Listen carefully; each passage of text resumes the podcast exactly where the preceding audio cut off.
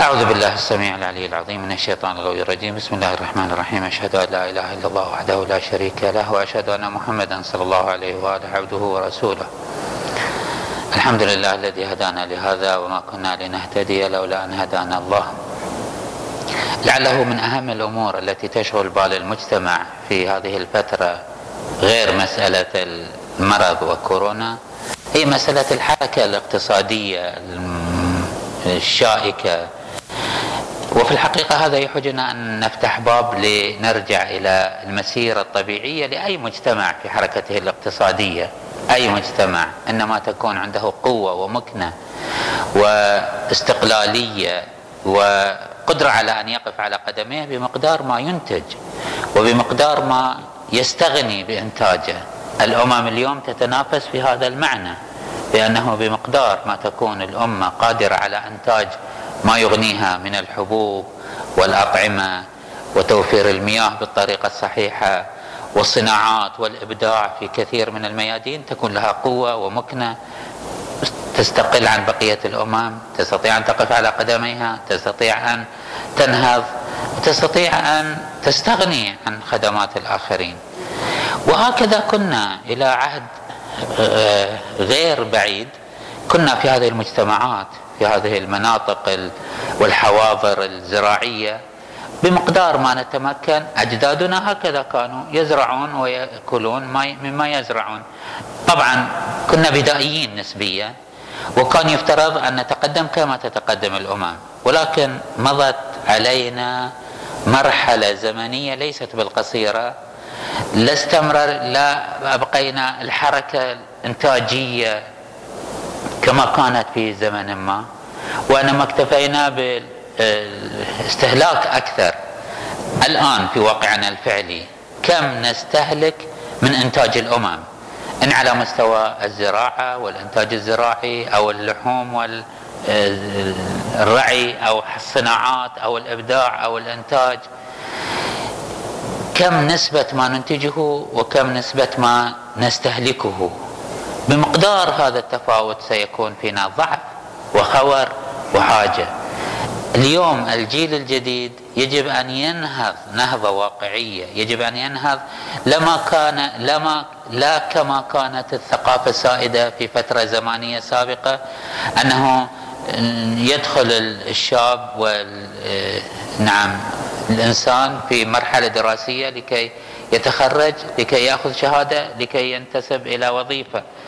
هذا المنهج أصلا تبين فشله. يجب أن نوجد مهارات قدرات واقعية لا شهادات رسمية وعناوين شكلية وأن ندخل في وظيفة وظائف كنت عبرت عنها قبل أكثر من عشر سنوات أن هذا بطالة مبطنة.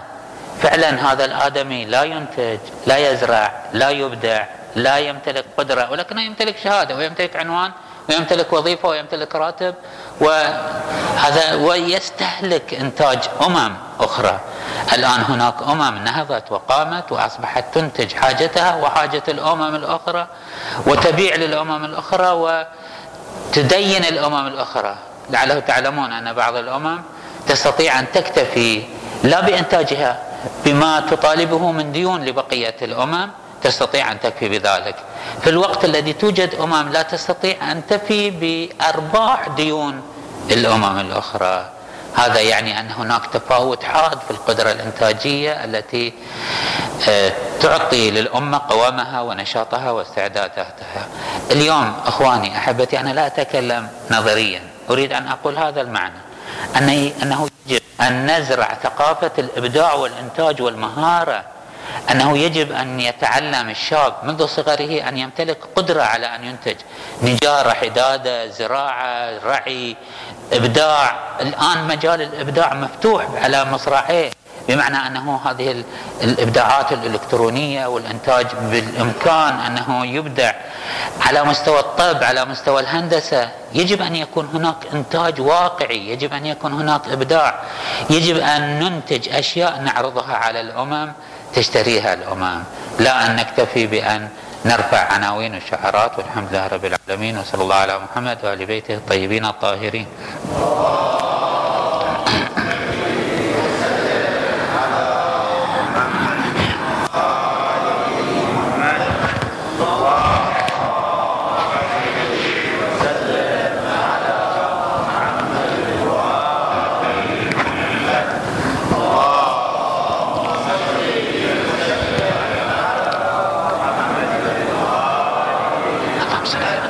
أعوذ بالله السميع العلي العظيم من الشيطان الغوي الرجيم. بسم الله الرحمن الرحيم.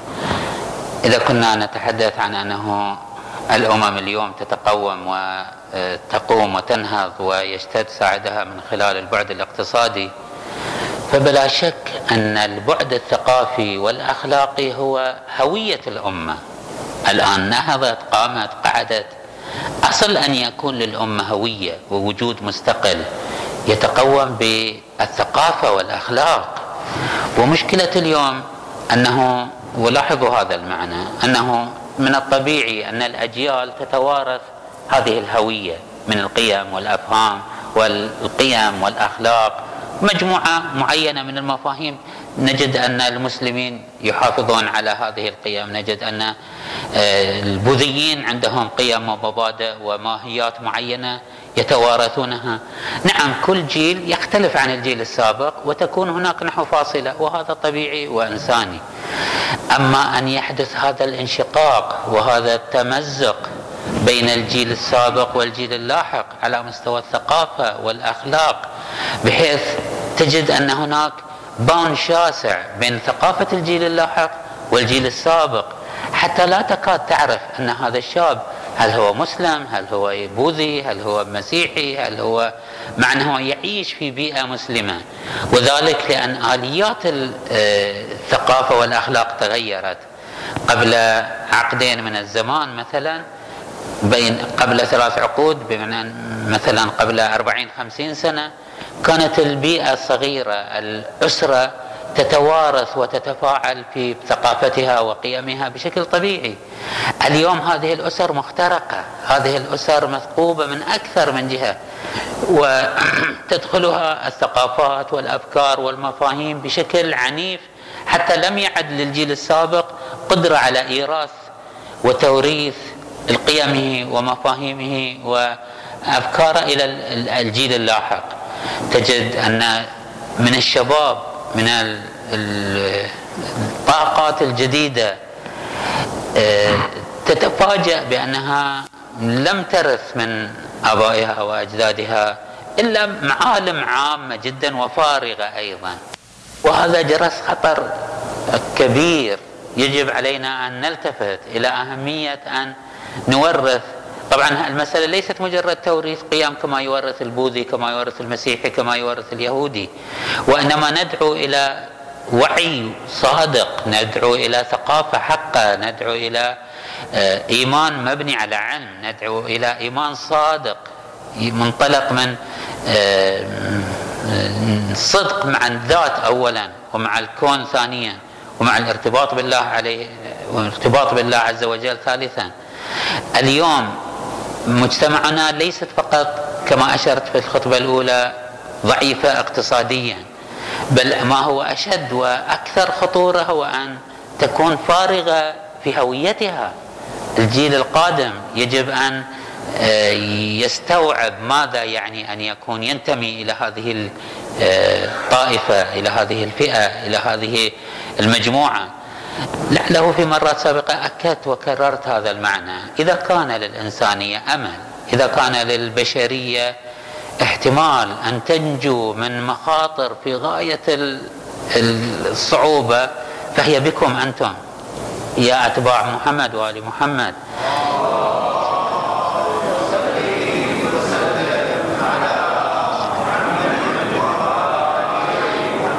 اليوم الإنسانية تآن. وتتلظى من حالة التفكك الأسري من حالة التمزق الداخلي من حالة الضياع العقائدي من من حالة الآلام شديدة قبل الآلام المادية الخارجية. البنية الإنسانية أصبحت بنية هشة بنية متخللة. الإنسان أصبح لا يدري ما هي الإنسانية كيف ما هي هوية الإنسان. لاحظوا اقرأوا اطلعوا على ما يقدمه الغرب والشرق اليوم من أفكار في فهم هذا الوجود وفي فهم هذا العالم تجد أن هناك متاهة تجد أن هناك مضيعة تجد أن هناك آه، خلل كبير في عقائد الناس وفهمها وإدراكها لطبيعة هذا الوجود. أنا لا أدعي أننا ننطوي على كل أسرار هذا الكون وفهمه بالصورة الصحيحة التامة العليا ولكن أجزم أنه لا يوجد طرح أقرب إلى الواقع أقرب إلى المحافظة على هوية الإنسان وسعادة الإنسان وحياة الإنسان ومستقبل الإنسان كما ينطوي عليه هذا المجتمع كما ينطوي عليه هذه الطائفة كما تنطوي عليه هذه الأفكار. نحن بحمد الله نؤمن بالله برسوله بأهل البيت. نلتزم وإلى الآن عندنا مقدار كبير من الالتزام بهذا المنهج. الخطر المحدق هو أنه هذا الالتزام يجب أن نورثه كما استلمناه بتضحيات ودماء وجهود علماء وشهداء. يجب أن نوصله أمينا صافيا خالصا إلى أجيالنا اللاحقة نرجو من الله سبحانه وتعالى أن يحفظ أمتنا ومجتمعنا وطائفتنا وشبابنا على المستوى الأخلاقي على المستوى العقائدي على المستوى الاقتصادي على المستوى الاجتماعي. والحمد لله رب العالمين وصلى الله على محمد وآل بيته الطيبين الطاهرين. الخروج إخواني من أبواب متفرقة لكي لا يكون هناك حالة من الزحام أثناء الخروج. صلوا على محمد وآل محمد.